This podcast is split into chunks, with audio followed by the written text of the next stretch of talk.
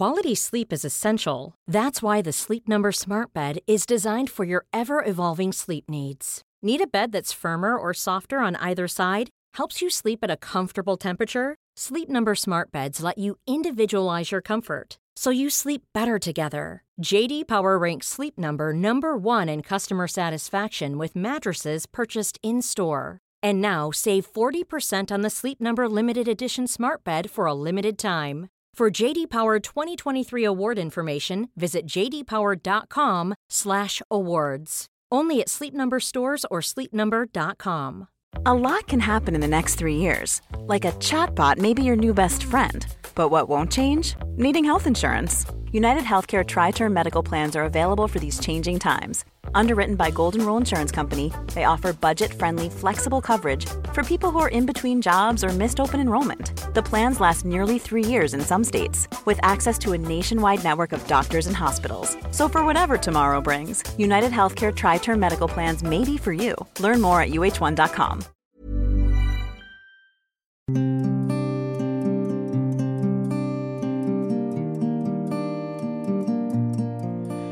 Hello, and welcome to Saving Lives in Slow Motion. Today's topic is all about language.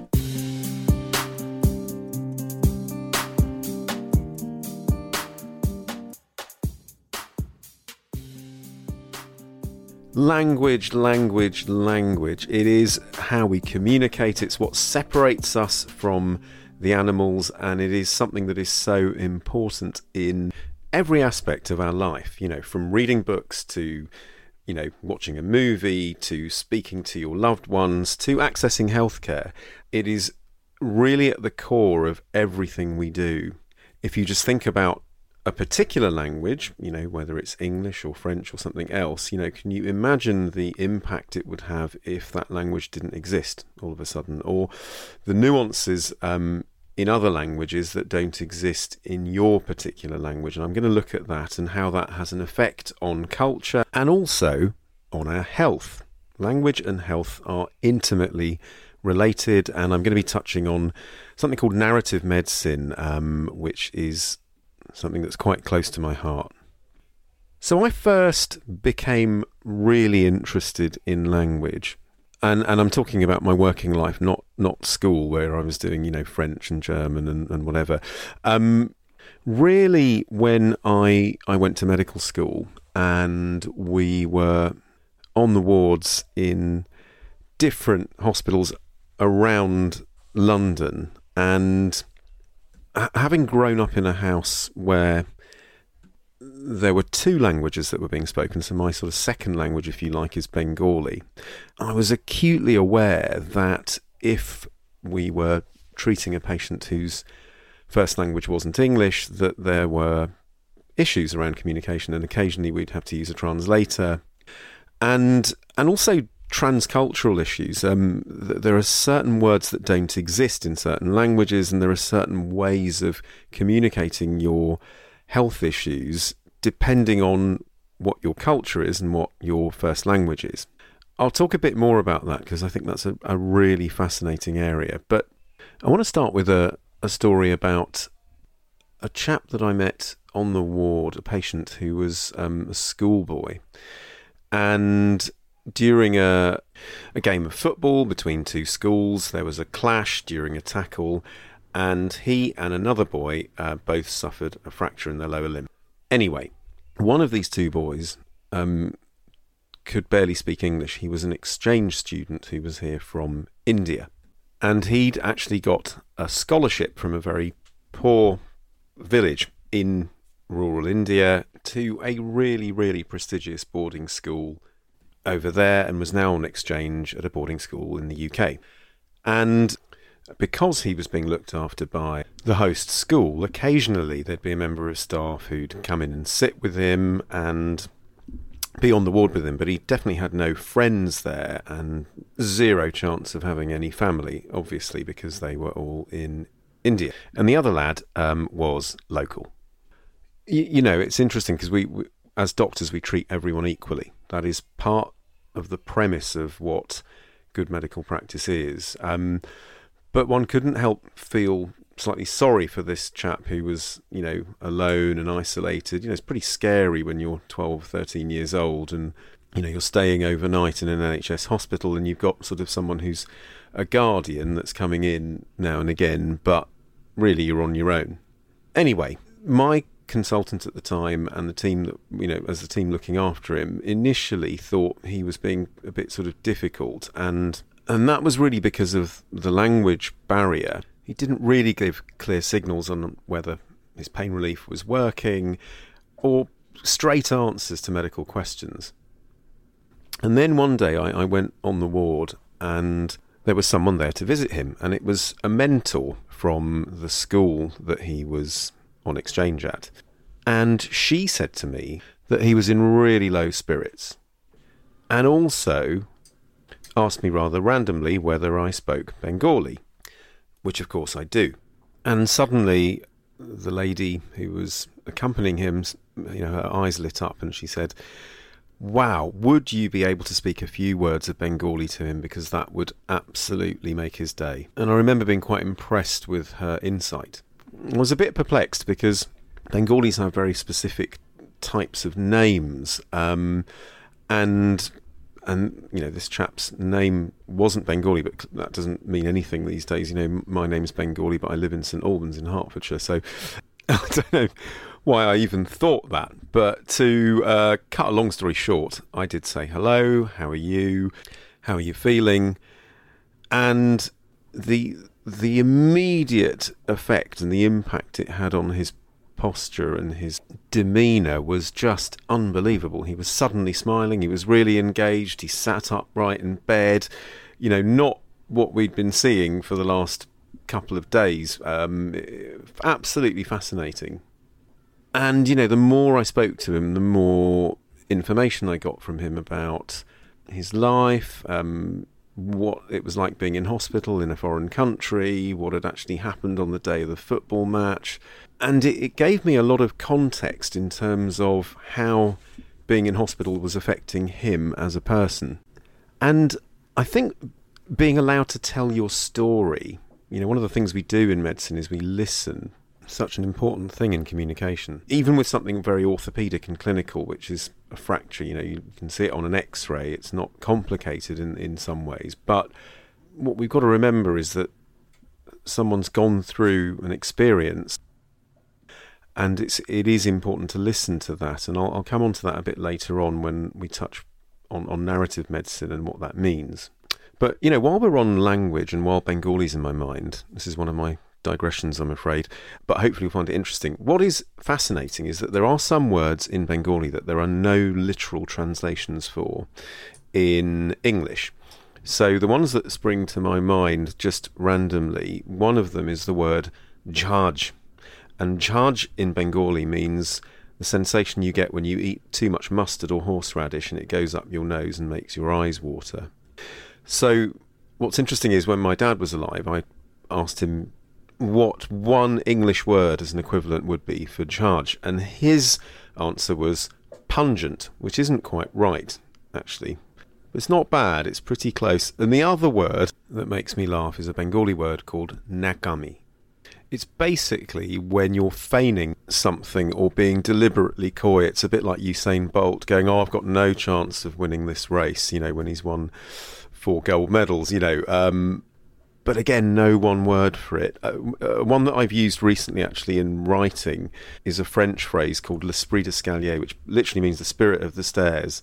And what that means in English is how you felt after you'd had an argument with someone and you should have said something in that argument, but it's you've left it too late. Actually, it can just be a conversation. And again, just a beautiful kind of couple of words that sums that up without you having to kind of explain it. Anyway, digression over. I guess the point I'm trying to make is that language is extremely powerful and varied, and we mustn't underestimate it.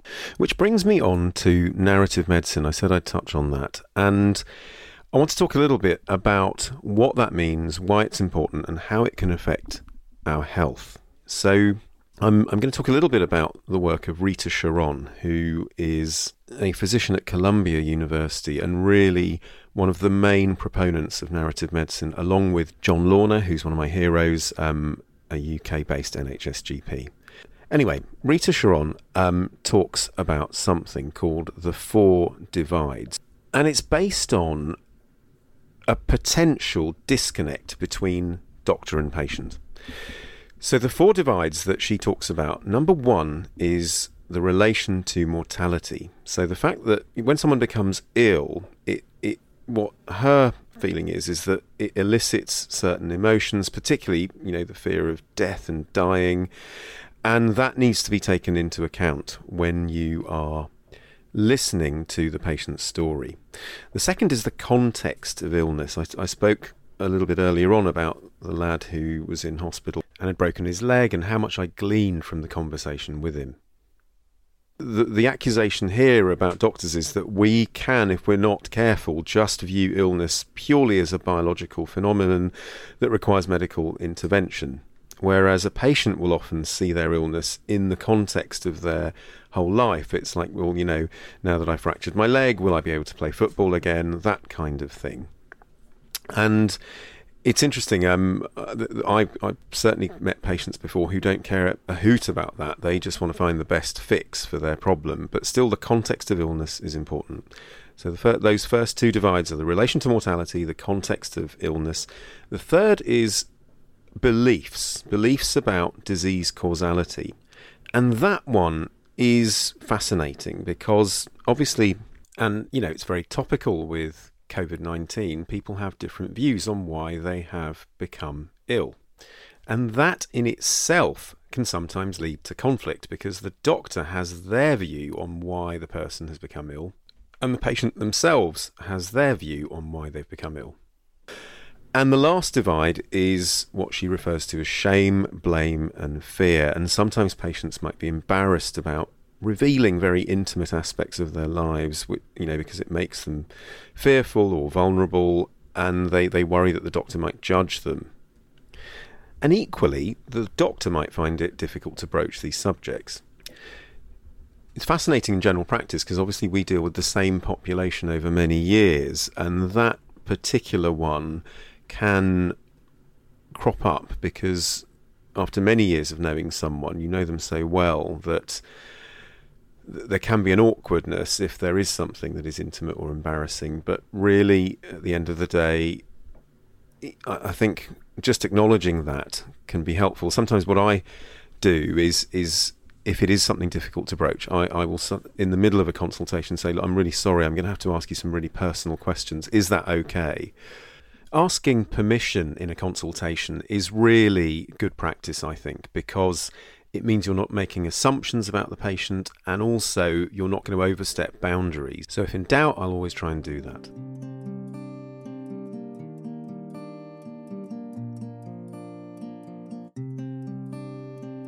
And so, with those four divides, hand in hand with that goes John Launer's Seven C's. I love these. I'm, I'm not going to spend too long on them. I'll post a link to it. But they are curiosity, context, complexity, challenge, caution, and care.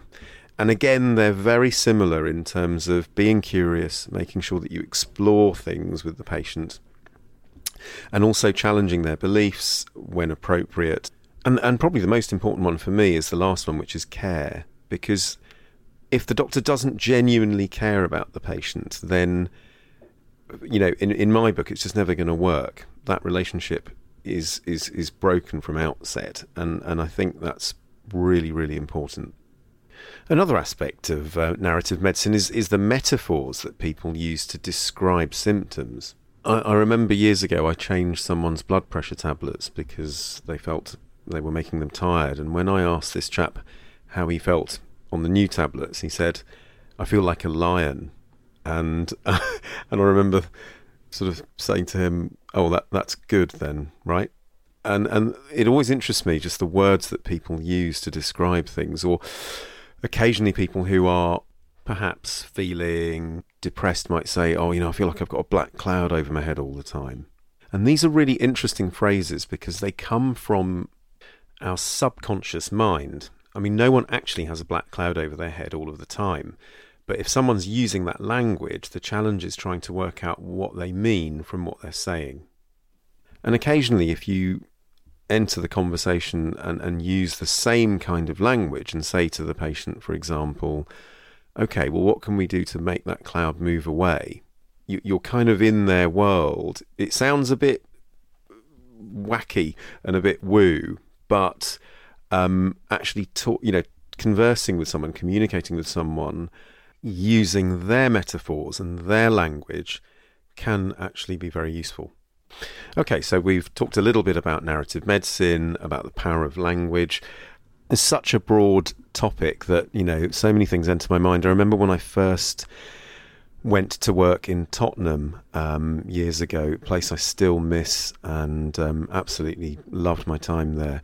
There's a big um, Greek Cypriot population there and a Turkish population, and the first phrases I came to grips with in in the the Greek language and, and the Turkish language was to do with pain. So I remember, you know, um, ponis, you know, means does it hurt in in Greek, and aria is the word for pain in Turkish, and it was fascinating because I, you know, managed to learn some you know pidgin phrases which which just really helped me connect to to patients a bit better.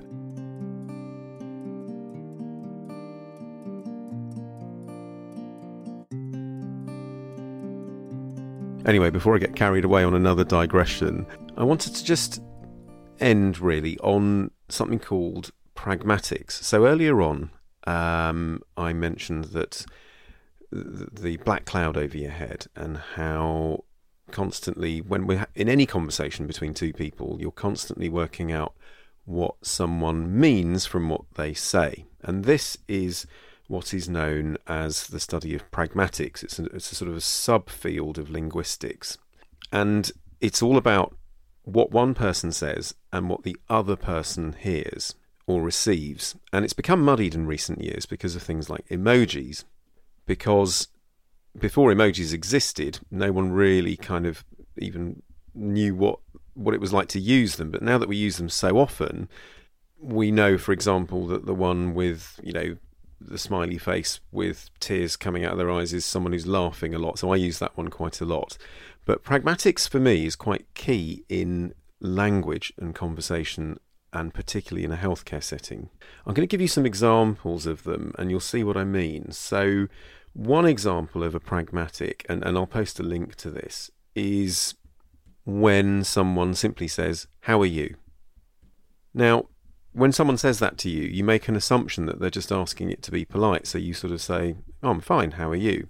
You don't give them every single detail about your life or your health status. Well, at least I hope you don't. Um, and that's an example of a pragmatic. So you're kind of making an assumption on what that question might mean. Another one may be something like, oh, I've got three daughters. And if someone says that they, that they have three daughters, then you assume they don't actually have four. They've they've just got the three daughters. They may have sons, but you kind of assume they haven't got more than three. Do you see what I mean? So again, it's one of these assumptions that you make. Not, not because the person's trying to mislead you, but unless you're in a court of law or you're being interrogated by a barrister, um, you would have no real reason to ask that person whether they only had three daughters the the one that makes me laugh is when you see free cash above a you know cash point or ATM, and of course what it means is that they don't charge you to take cash out. They're not actually giving you free cash, but you get what I mean. And I learnt my lesson early on in medicine about pragmatics when I was a student. And when you're a, a medical student, you have the language of medicine in one half of your brain and you're trying to speak people's language with the other half. And I remember in the run up to finals, I was practicing cranial nerve examinations, and this is where you do all of the tests clinically at the bedside to check the 12 nerves that come out of the back of the brain. And that means giving the patient lots of instructions. And in order to examine, occasionally medical students and doctors will bark orders effectively at the patient. And so you might say, close your eyes for me or grit your teeth. And I remember I said to this lady, show me your teeth. And it was a bad instruction because you can, to test that particular nerve, get someone to smile, uh, or you can get them to clench their teeth. But I was being clever and I said, Can you show me your teeth? And I remember she bent over to her bedside cabinet and pulled out her dentures and held them up to me. And it, I, I fell about laughing with the rest of my team. A, because she was just so delightful, but B, because I'd given her the wrong instruction. And that's an example of where a pragmatic can go wrong. And although I'm someone who loves metaphors and the richness of language, I think there is something about clarity, particularly when it comes to medicine, so that both parties really understand what's been said and what's going on. So I hope that's given you some context in terms of why language is so important, its beauty, its pitfalls as well. And I'd love to hear your stories about good examples of language use or total cock ups as well, ones that made you laugh. I'm going to end with a quote, as I always do. I absolutely love this. And for me, this is the absolute essence of language and what it means and why it's so central to being human. And it's by the late Nelson Mandela. If you talk to a man in a language he understands, that goes to his head.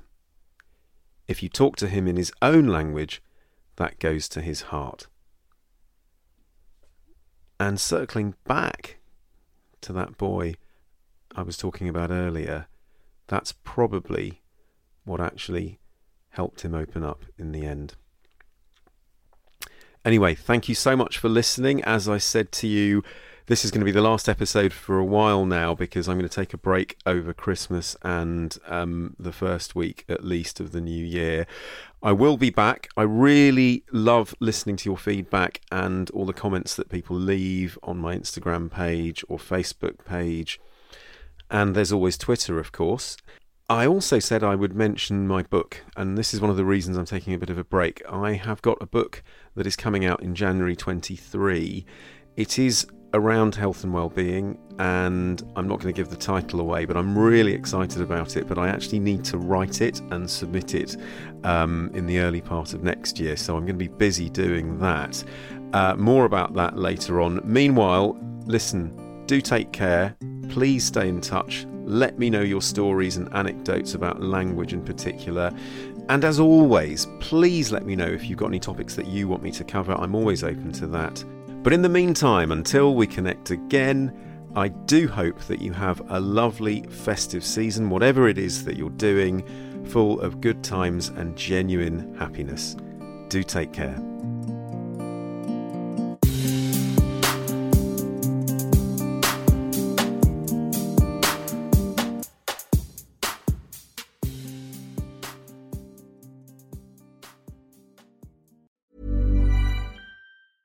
A lot can happen in three years, like a chatbot may be your new best friend. But what won't change? Needing health insurance. United Healthcare Tri Term Medical Plans, underwritten by Golden Rule Insurance Company, offer flexible, budget friendly coverage that lasts nearly three years in some states. Learn more at uh1.com. Mom deserves the best, and there's no better place to shop for Mother's Day than Whole Foods Market. They're your destination for unbeatable savings, from premium gifts to show stopping flowers and irresistible desserts. Start by saving 33% with Prime on all body care and candles. Then get a 15 stem bunch of tulips for just $9.99 each with Prime. Round out Mom's menu with festive rose, irresistible berry chantilly cake, and more special treats. Come celebrate Mother's Day at Whole Foods Market